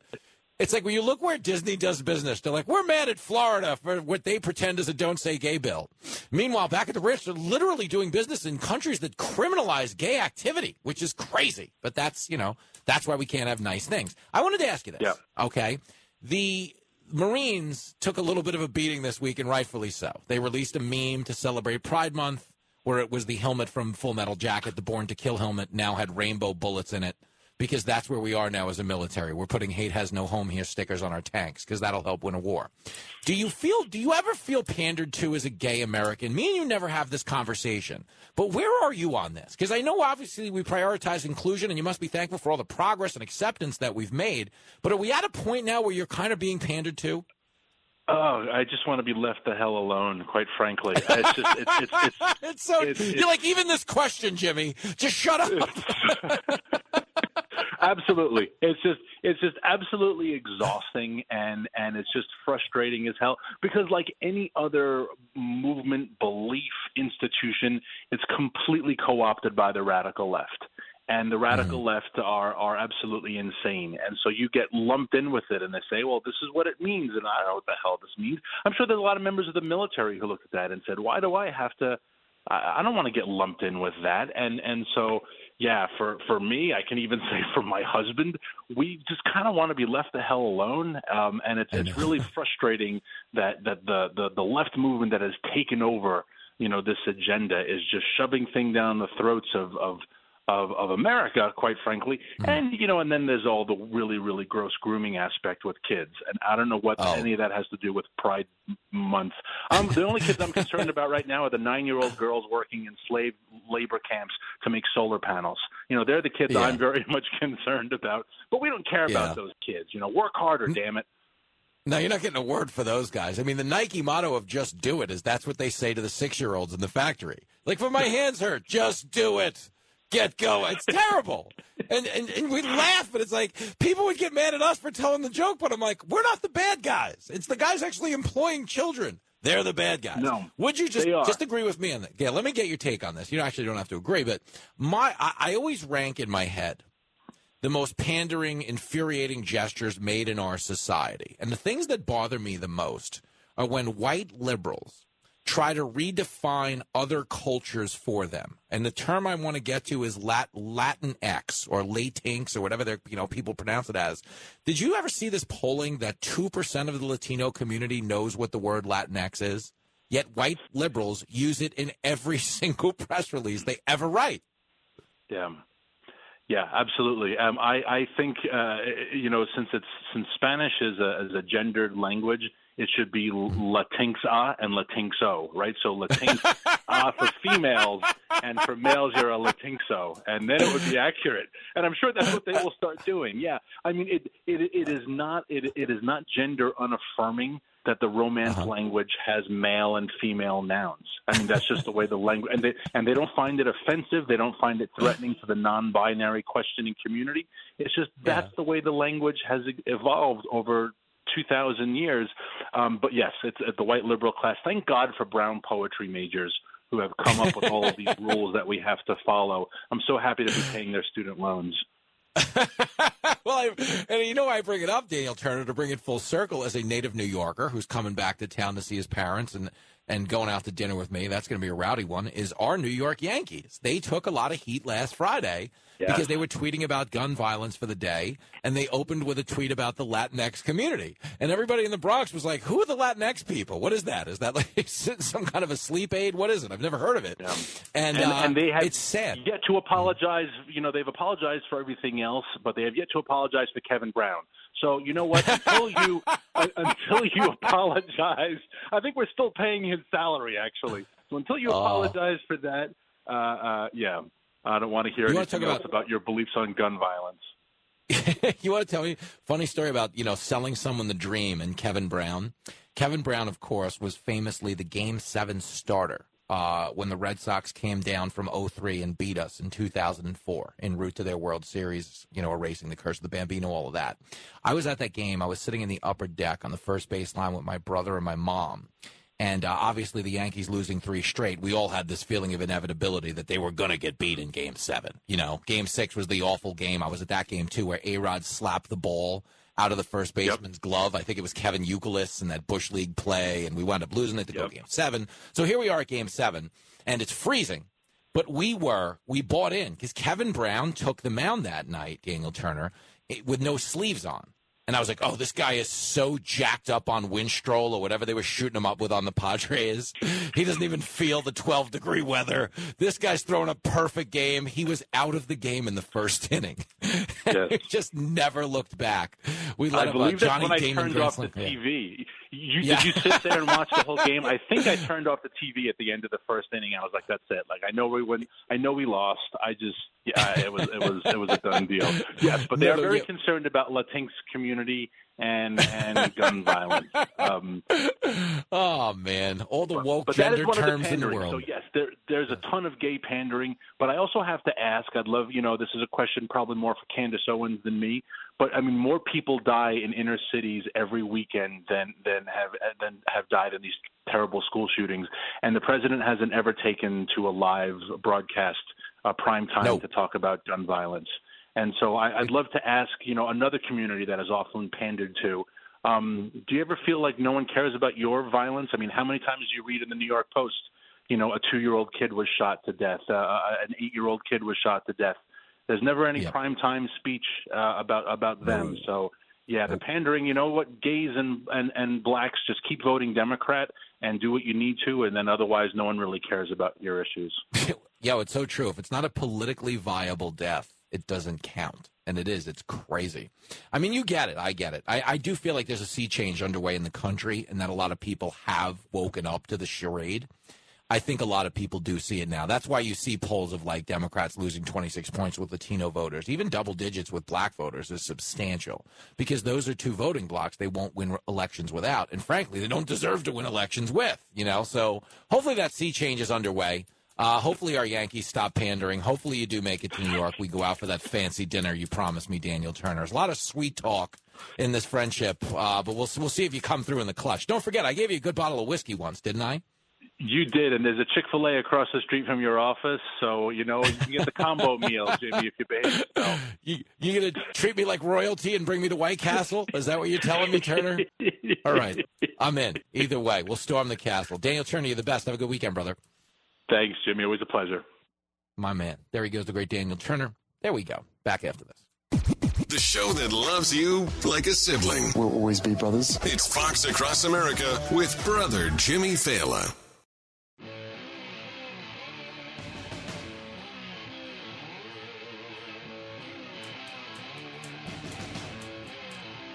Oh, girl. It is Fox Across America with your main man, Jimmy Failla. Holding it down on a Friday. We're up in Utica, New York. Going to be at the Fat Katz Comedy Club tonight. And then two weeks, two weeks from today, if you're listening on WVMT up in Vermont, we will be at a joint called The Spanked Puppy. doing a meet and greet after the show. We're broadcasting live from VMT Friday, June the 17th. So if you happen to be in that area, come hang out. It's going to get rowdy. Uh, if you're not in either of these two areas next week, hang out with me on TV. We'll be on the radio every day. And of course, next week I'll be at America's Newsroom. I'll be on Gutfeld uh, a week from today on Friday. Harris Faulkner on Tuesday. Who knows? Maybe even a little Tucker action on Wednesday. You don't know. That's the joy of what we do on this show. You just don't know. You know, basically at Fox, I'm like a guy in a bullpen. You know, they just call you up. Yeah, we got guys on second and third. Can you come in and talk about the debt ceiling? You know, stuff like that. So you never know when the phone's going to ring, where you're going to go, what you're going to have to do, and that's kind of the joy of right now. Is uh, you guys are on this ride with me? It's really cool that I have all you guys riding shotgun, guys, gals, theys, them's, and uh, I'm basically buttering you up because I'm like three days behind returning all your Facebook messages. But if you are messaging me on the Fox Across America Facebook page, uh, there will be uh, a roundup over this weekend. I've just got to get through five stand up comedy shows and a little more radio. We're on our way. It's going to be a good time. So 888 788 9910 if you want a piece of the next hour. Arizona Attorney General Mark Brnovich wants a piece of the next hour. He's going to take us inside a little bit of uh, media malfeasance when it comes to not only this gun discussion, but a discussion about January 6th that the Democrats are trying to ramp up as the biggest existential threat to our country is January 6th. Democrats are so full of crap. I agree. Live from everywhere USA, it's Fox Across America with Jimmy Failla. Here we go, here we go. Coming to you live from the greatest country in the world, broadcasting today from the luxurious studios of WIBX up here in Utica, New York. It is Fox Across America with your main man, Jimmy Failla. Fired up to bring you an embarrassment of radio riches in this hour. Arizona Attorney General Mark Brnovich makes a triumphant return to the show. He wants to discuss Second Amendment rights, which are very much under attack by a president who says the amendment is not absolute. The thing that's written in the Constitution, that's not permanent. However, abortion, something that is not written in the Constitution, they want you to believe is an unalienable right. I don't think a lot of people would agree with that. Uh, but your goal, uh, your job on this show anyway, is not to agree. It's just to, you know, as I say every day, be a Republican on this show. You can be a Democrat, just don't be a. That is all we ask. So, you know, I was saying this the other day. Do you remember the uh, song by America, A Horse with No Name? I've been through the desert on a horse with no name. Fox Across America is a horse with one rule. So that we have no name, we just have the one rule. You know, just just be cool, man. We don't care. You don't have to agree with me. I, I you know, I hope for your own sake you don't agree with me most days because I'm a hot mess. That's the whole point of your radio, buddy. Okay, we lead flaw first on this show. Okay, sadly though, my flaws are not the issue in this country right now. Uh, but the flaws of the wayward politicking it's having such an adverse effect on all of us. I said this when I launched the show. I was like, you know, when I actually found out, like, oh, I was getting my own radio show. Wow, that's crazy, man. It's, you can't imagine. A guy was like driving a cab and telling jokes. What a big deal this job is to me. It's a big deal. So I really thought about, like, when it came to that moment that, like, I was getting a show, like, it was official. All 77 other people turned it down or wanted too much money, and they were like, fine, we'll get Fail a shot. And that's great. I don't care. I have no ego. You know, I got the gig. I'm happy. Uh, but the point is, uh, I, I really gave so much thought into how I thought I could help because I knew I was going to be reaching so many people, and I knew I spent so much time consuming talk radio in a taxi that I was like, what is it about you know a radio show that really helped me? And what helped me is, you know, when it was a you know force multiplier of positive energy, made my workday go by faster. It was something I looked forward to, something I enjoyed. But you know, there were a lot of shows that I listened to and agreed with that got me angry or you know left me frustrated because the hosts were angry. They just wanted you to hate one side of the aisle.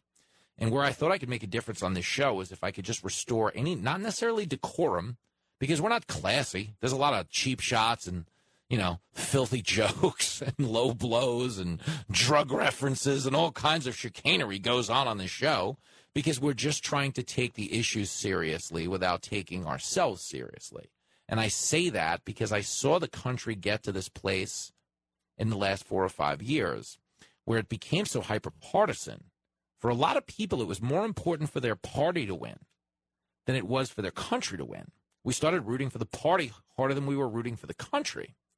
And when that became like the, you know, the status quo way of politicking in this country, I was like, man, we've really got to try to do whatever we can to get away from that because you don't actually improve the quality of anything. I mean, what can you tell me is better now in this country than it was, you know, the day Biden took office. Nothing. I mean, literally nothing. Not inflation, not gas, not baby formula, not crime, not the border, certainly not foreign policy. It's all a mess.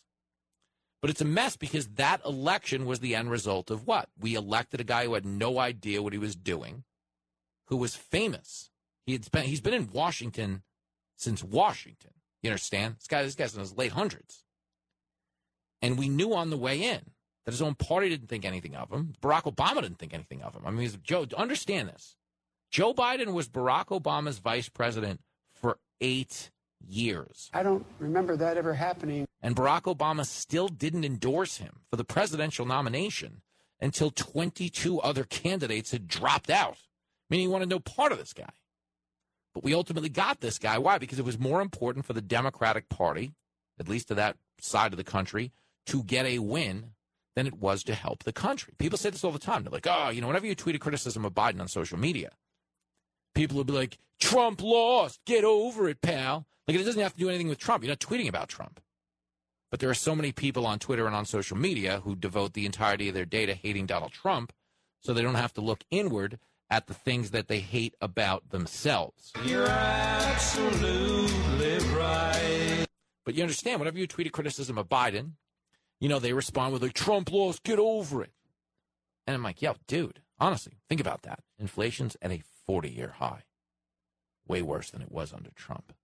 Gas prices at an all time high, $2 worse than they were under Trump. Border crossings are down 80% under Trump. They're now at an all time high, as are fentanyl overdose poisoning deaths. Okay, you understand, Trump didn't lose in 2020. America did when it comes to 2020. Trump didn't lose. You know, we all lost. Every single one of us. It's bad. And the reason we wound up in this position, and I'm not here to defend Donald Trump, I don't run the Donald Trump Radio Defense Fund. But the point I'm trying to make is we wound up in this position because getting political wins was more important than getting national wins, getting societal wins. And that's why in the summer of 2020, when they were burning down 12 cities, calling it, you know, Black Lives Matter, you know, CNN famously told us fiery but mostly peaceful protests. People aren't buying it, CNN, you dumb bastards. Such a good drop. But when that was going on, they were trying to tell us with a straight face, no, this is a good thing. You don't understand. The fact that all these cities are on fire, that's a good thing. The fact that they did $2 billion in property damage to mostly black owned businesses, that's a good thing. The fact that 42 people died at these protests, no, that's a good thing. You don't understand. Because we got to defund the police. That's a good thing. Less cops, more criminals. Good thing. It's not a good thing. The murder rate is exponentially higher. It's worse. We're in a bad spot because we were just siding with anything that would get our party a win. Okay, certainly on the left because they just hated Trump so much, but to some extent on the right too. There's a lot of times where we'll overlook the misdeeds in our own party if we think it'll help us, you know, beat the libs. You know, but I don't get on the air every day trying to be the difference maker in some type of societal fight for power. You know, I want to be on the air every day as the guy who reminds you how lucky you are to live here who tells you we need to put the party ahead of the country ahead of the party anyway, which we're just not doing. And I bring it up because I got to talk to you really quickly about January 6th. Peter Navarro being held in contempt of court by Congress. He's been on the show before. I mean, what a wacko bird on the show. He had a book to sell, but he came on and just pulled the goalie. It was actually great radio he just came on and just started. Sl- if you remember the episode, he was just annihilating. I mean, just absolutely annihilating Dr. Anthony Fauci. Fauci's just pulling stuff out of his butt. And essentially, that was Navarro's contention. Just annihilating the guy. And he was like, you know, drunk on power bureaucrat, and they shut down the economy and they kind of helped upend the Trump presidency. And uh, you know turned the whole world upside down. How you shop how you go to school or don't go to school how you go to church or don't go to school how you go to meetings. You know zoom became a thing. Like the whole world changed turned it upside down. Uh, and navarro was pretty candid about how he thought that was for the worst. He thought the bureaucrats had too much power and i considered it great radio. I mean uh, you know for, for, whatever it's worth uh, but he just got held in contempt of court by congress today and arrested for it something that doesn't actually ever happen very uh, it's not common for this to actually happen uh, but of course, he's on the Trump side of town, so they're prosecuting him to the highest extent of the law. But I only bring it up because they're trying now to ramp up the interest in the January 6th trial. And the Democrats have announced, and this is so fascinating because, again, we're talking about rooting for your party over your country.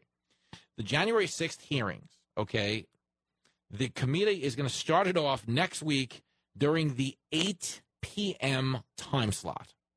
So they're going to hold these hearings in prime time because they want as many people watching them on TV as possible. Now, ask yourself this question: Is this a is this a investigation wholly dedicated to getting the truth of what happened on January 6th?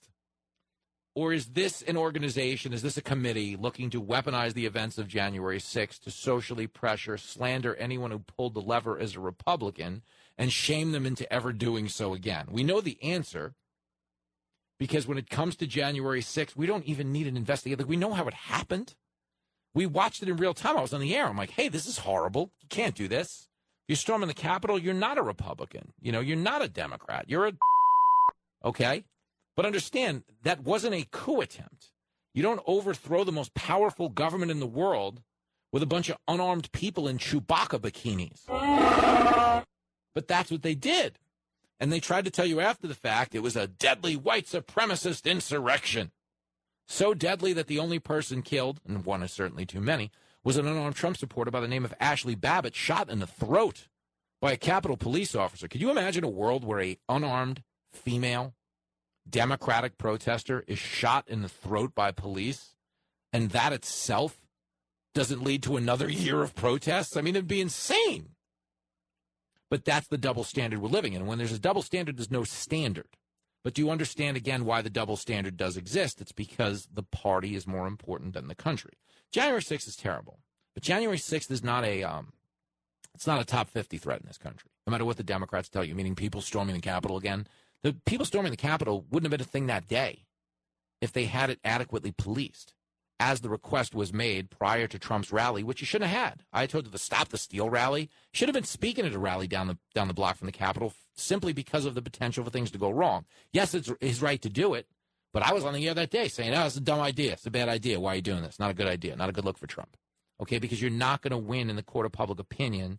You're not going to actually create interest in election integrity by just getting out there and saying it's stolen.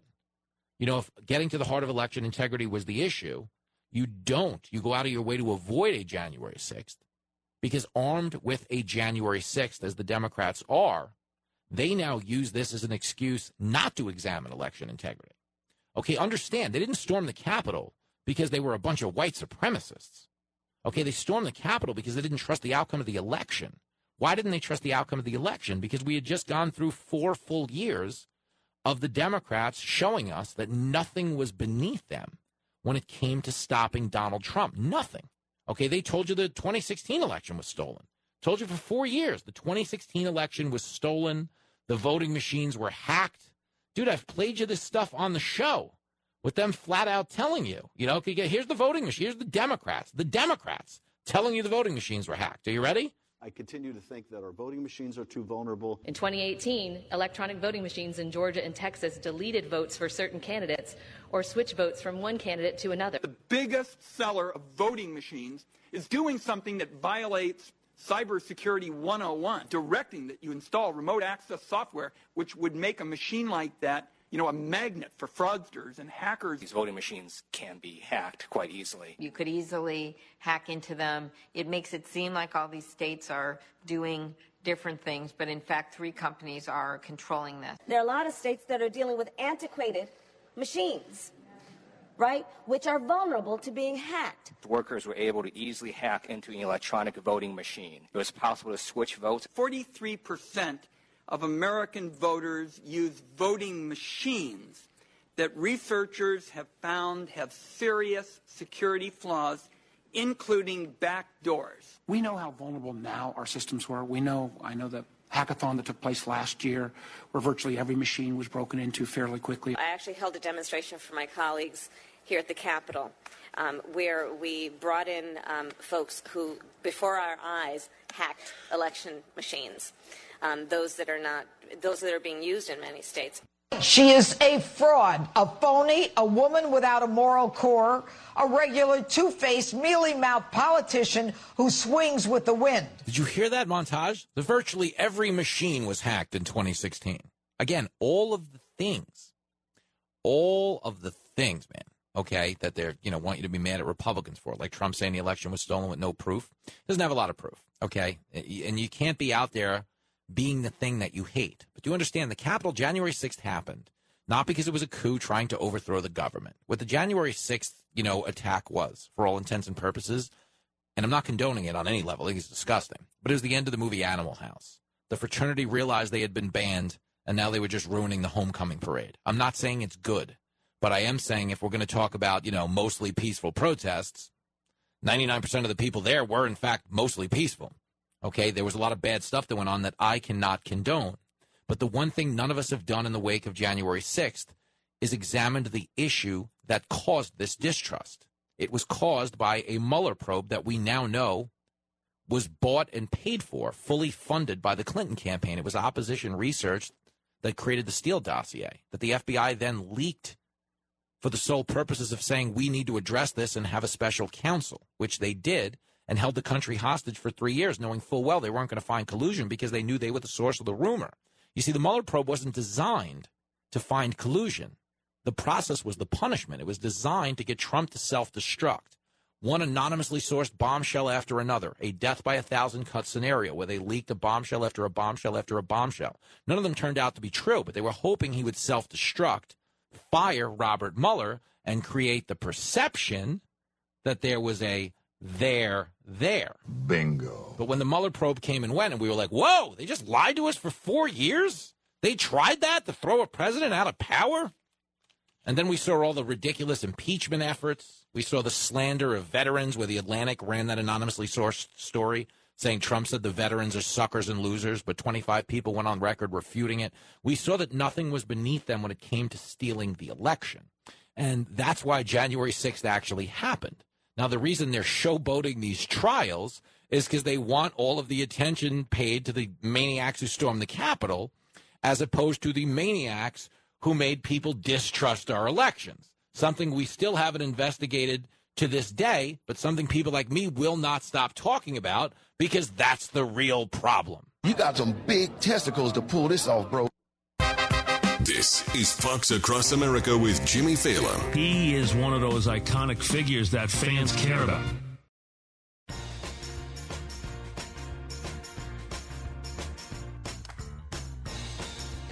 Introducing the Nike Air Avenatti, the first sneaker with no sole. Avenatti used illegal and extortionate threats for the purpose of obtaining millions of dollars in payments for himself. Other track shoes claim to boost your speed, but the Air Avenatti got caught pulling a fast one. You know that old adage, you live by the sword, you die by the sword. Winning the race of life is hard, but Nike invites you to just sue it with the Air Avenatti. Avenatti faces two more trials on the West Coast. The Air Avenatti. It currently doesn't have a release date, but it could be out as early as 2023 with good behavior. Like Mike, if I could be like Mike. Oh, if I could be like Mike. Like Mike, if I could be like Mike. No, Michael Avenatti will not be out by 2023. He has just gotten four more years tacked onto his prison sentence. Only noteworthy. Why? Because the media told you he was a serious presidential contender. Now they're not telling you anything. Here's them then. You got lucky tonight. We're back with attorney Michael Avenatti. He is a main player. Sitting beside me right now, I'm not going to let you cheat. You, you have to guess. Uh, and a hint, his name is Michael Avenatti. Look, I think you're doing a hell of a job. I don't think you're in this for money. To me, you're like the Holy Spirit. You are all places at all times. He's out there saving the Look, country. You know what? I'm, He's a rock star, I think. It'll be Mhm. interesting to see his next chapter. Absolutely. Michael Avenatti for president in 2020. He's Donald Trump's worst nightmare. Michael Avenatti. Existential threat to the Trump presidency. Please welcome attorney Michael Avenatti. Looking ahead to 2020, uh, one reason why I'm taking you seriously as a contender is because of your presence on cable news. I mean, folks.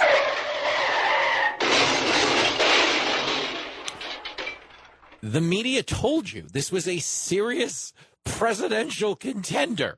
Hyped this guy to the moon. He's now about to do six years in the joint, not the White House, the big house. Not a word out of it.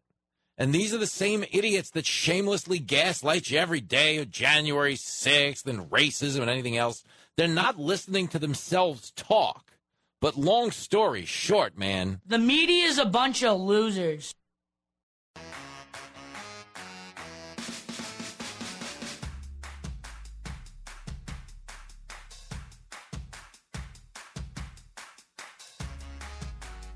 It is Fox Across America with Jimmy Failla. They're playing Little Guitars by Van Halen. Apropos, I consider this next guest the Diamond David Lee Roth of Attorney Generals. He's, of course, Arizona's Attorney General Mark Brnovich. Hey, man. Panama. Yeah. Hey, how's it going? Only you, man. You're the best. It's, Yes. it's better now. I wasn't sure whether to go with that or I'm just a gigolo, you know, from his solo career. But I guess we wanted to go stick with. You know, Just a Gigolo didn't get the love it deserved, and the reason why is it was funny, but California Girls was, you know, California Girls on steroids Hey, back in the video yeah. age. Yeah. Yeah, Back in the Mm-hmm. video age, as a as a high schooler, that was uh, definitely one of my favorite videos. Oh, no question. But in the '80s, we were bigger perverts than we were comedy fans. It'd be interesting to see how if that if that battle were held today, because I did. I love Just a Gigolo, but I don't want to get sidetracked. Oh. You good though? Everything's good, man. Yeah, everything's great. Uh, just uh, busy, busy, busy. Just down at the border yesterday again, and seeing all the damage firsthand that the Biden administration has uh, brought to states like Arizona, and it's very heartbreaking. And lots of battles to be had, but uh, I'm doing my best, Jimmy. well, every time we talk, you've filed a new lawsuit against this administration, and uh, I see everybody's up ca- catching up now. Like you were suing Biden before it was trendy. You know, now everybody's suing him for something now.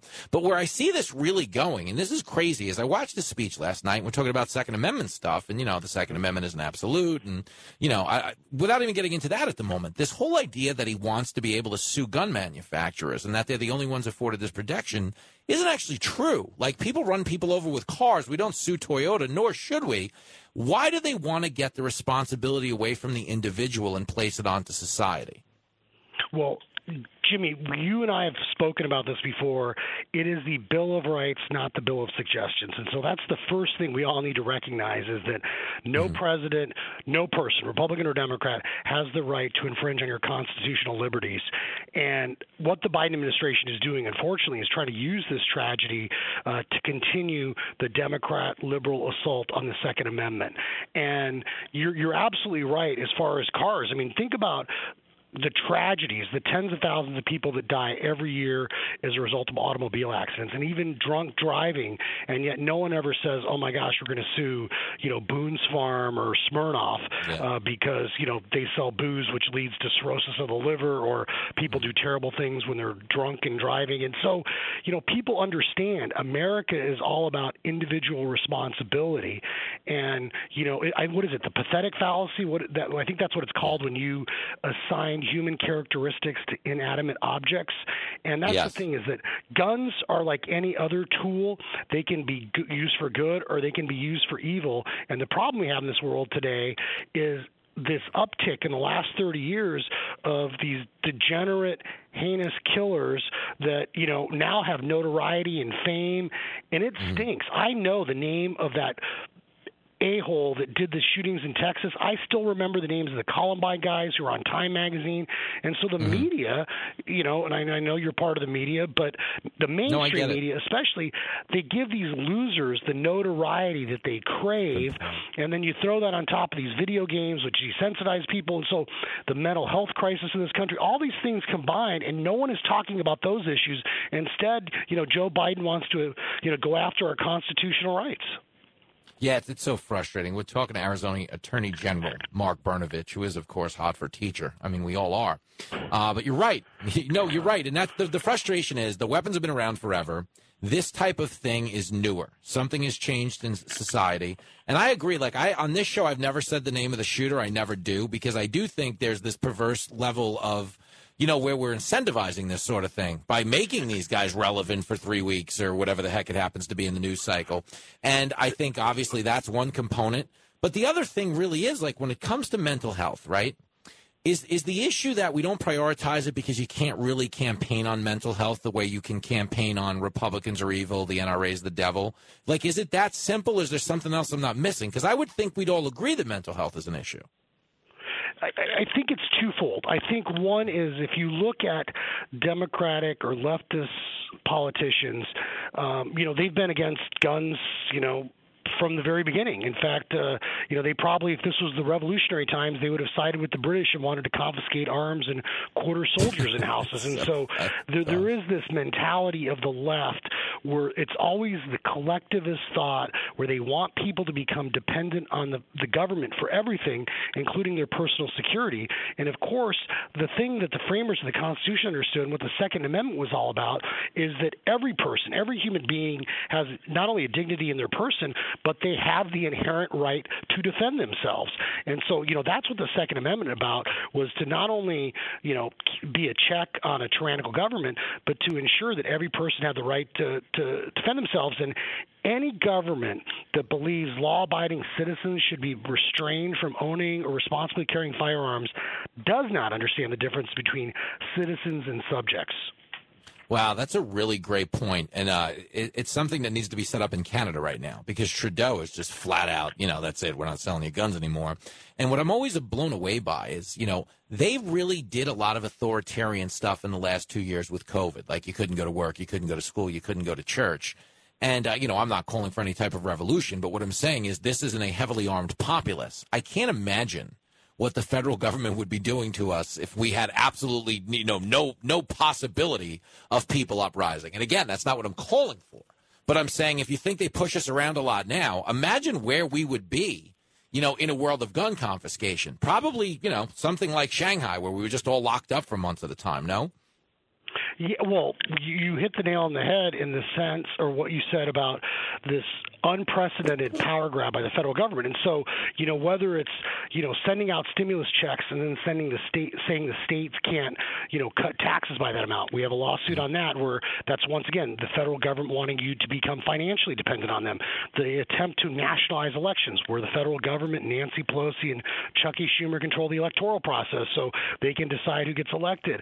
I mean, the list goes on and on and on where they're trying to concentrate the power and our individual liberties are at risk, and especially that ability of you know an armed citizenry being the ultimate check on tyrannical government. And you and I know, or we I know we agree that look what happened was absolutely wrong. It was tragic.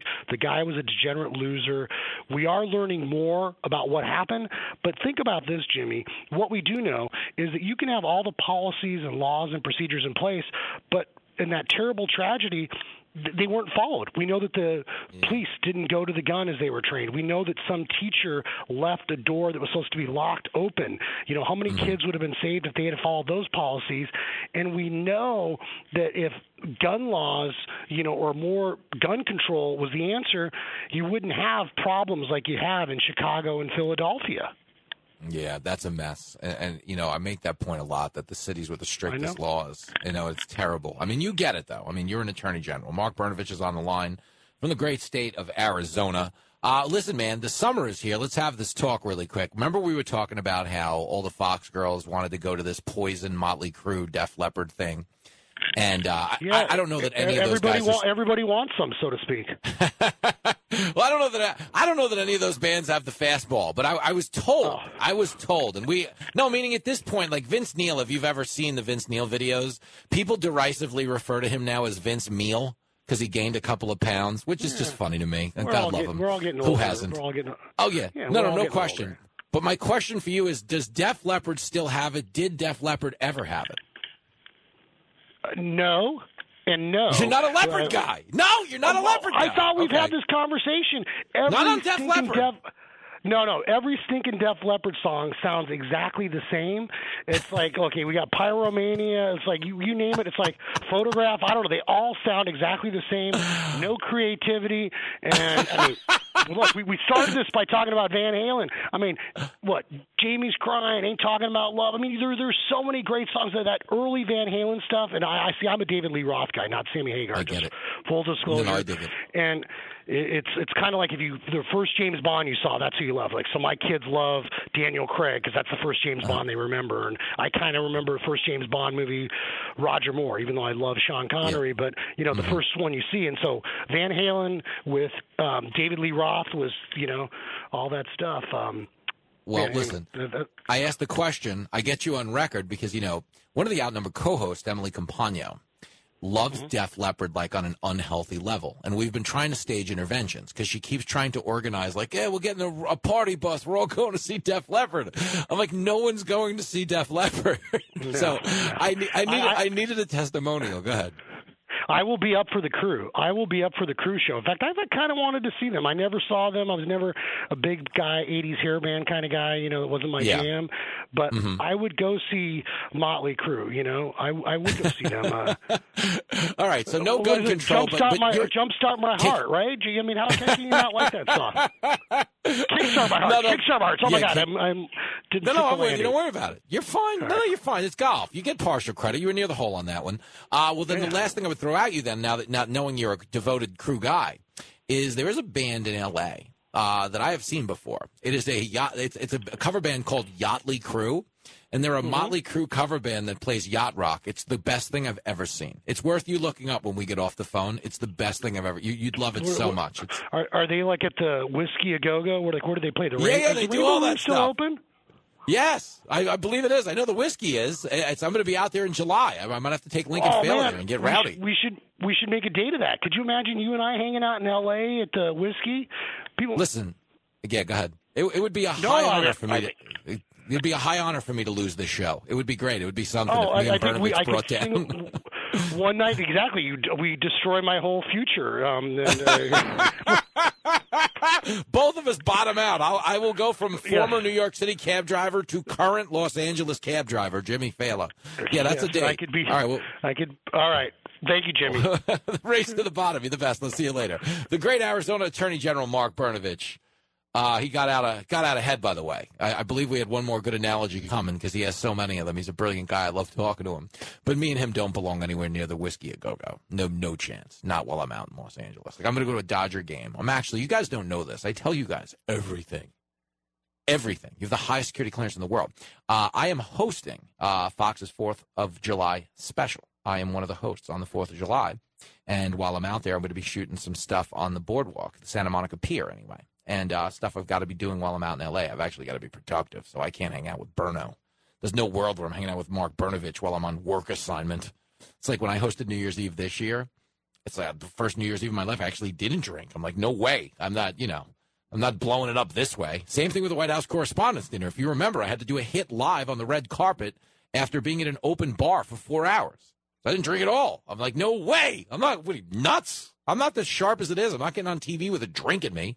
But make no mistake about it. The minute the TV hit was over, wow. I we did you know, we behaved. We were big boys and girls the whole night, you know, but the minute that thing was over, it got a little rowdy out there at the open bar. I'm not going to lie. But that's why you listen to the show, man. You know, you got a flawed guy just trying to make it work. And we will continue to do so after this because I got one more clip I got to play you before we close the week in style. It's got me all worked up. So hopefully you guys can talk me off the ledge when we come back.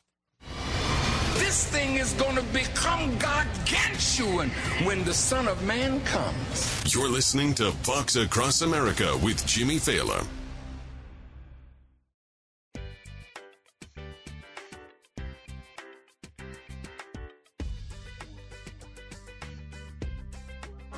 Meghan Markle and Prince Harry are stressed out from their busy lives of flying around in private jets, eating five star meals, and getting six handed massages. It's a very real thing to be going through behind the scenes. You can help take the edge off by donating to the Royal Relief Fund. I never thought that this would be easy, but I thought it would be fair. The Royal Relief Fund is your chance to help whiny, entitled do nothings survive their woe is me charade of a life. It's not enough to just survive something. Like, that's not the point of life. For just $283,000 a day, you can give a British royal things they desperately need to survive, like 30 assistants, five personal chefs, and a string quartet to serenade them while they poop. Because not many people have asked if I'm okay. The Royal Relief Fund, connecting gullible fools like you with self important clowns like them for over five years.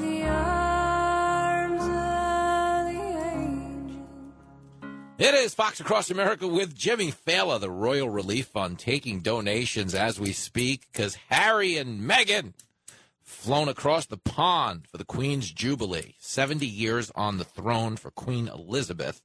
She did not attend the Thanksgiving ceremony today. Uh, they said she was feeling discomfort. I don't know if the discomfort was the fact that Meghan Markle's in town, but one way or the other, we salute the Queen. And 70 years is remarkable. You'll never see anything like it in the world. We should also point out that this whole thing would have ended in 1988 were it not for the heroic exploits of Lieutenant Frank Drebin with Police Squad, who famously saved the Queen from an attack from Reggie Jackson on the Anaheim Angels. Who could ever forget Lieutenant Drebin, with the help of Enrico Palazzo, actually saving the Queen from what would have been her demise at a Major League Baseball game?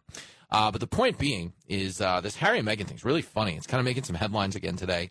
And whenever they get attention, obviously there's attention because of the Queen's event. And they showed up to the event, and that's going to be noteworthy because they've been, you know, kind of outcast in the family.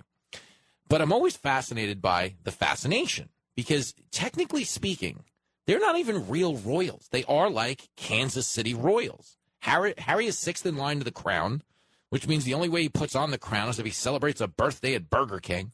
Yet they really do still make headlines. And it's fascinating because they contribute just absolutely nothing to society. But I was watching it during the last break. They're like, oh, Harry and Meghan got booed by the crowd. I was like, good. All of these royals, all of these celebrities, if there was a closing message, I'd say this all the time. It's why you're not supposed to take yourself seriously. There are a lot of people who had really good rackets, just pornographic lives, lives of such spectacular prosperity and we were all in on the joke. Like Hollywood's a good example. Hollywood, you're the richest people in the world. You don't work, you play pretend. Okay, you have hit the genetic lottery. You're so good looking. People are willing to pay $22 for a popcorn to watch you recite words that were written by an ugly person. And I know that. I've worked in a lot of writers' rooms. No show ponies in there. And the God's honest truth is rather than just enjoying that life of spectacular privilege, they turned it into a branding exercise where they started to inject politics into movie making and certainly award ceremonies and everything in between and managed to alienate half the country along the way and managed to make a lot of people say to themselves, hey, why do we even have, you know, Hollywood? Why are we even paying people this much money to pretend like little children? You know, and it started to change their industry. It's starting to change the monopoly they had on fun and good times and prosperity. And the same thing's going on with the Royals. When you start opting out of royal duty because it's just too hard, they don't do anything. But it's making people re examine the monarchy. And one of the most fascinating things about all of this Queen Elizabeth coverage is there have been not even quiet discussions, but there have been pretty open discussions about whether or not the monarchy will endure in a post Queen Elizabeth world. Let's hope the day doesn't come anytime soon. But the God's honest truth is, you know, people like Queen Elizabeth, uh, you know, who have put duty above all else, people like Prince Charles, who uh, I don't know that he always put duty above everything else when he was catting around on Princess Diana, but he and his son, to be fair, uh, they do seem committed to the monarchy and to using it for good as opposed to the woe is me, look at me that Meghan and Harry have ascribed to. And if it does endure, it will be uh, for the heroic uh, work of them, or at least the sacrifice or the dedication or the focus of them and not the whiny, entitled nonsense you get from Harry and Meghan, I guess would be the life lesson here. Why not end the week talking about the British Royals? We're going to be talking about everything at Fat Katz tonight. And you can, of course, see me on Tucker Carlson as well. But the show is over. The mass has ended. Have a great weekend. Be a Republican. Be a Democrat. Just don't be a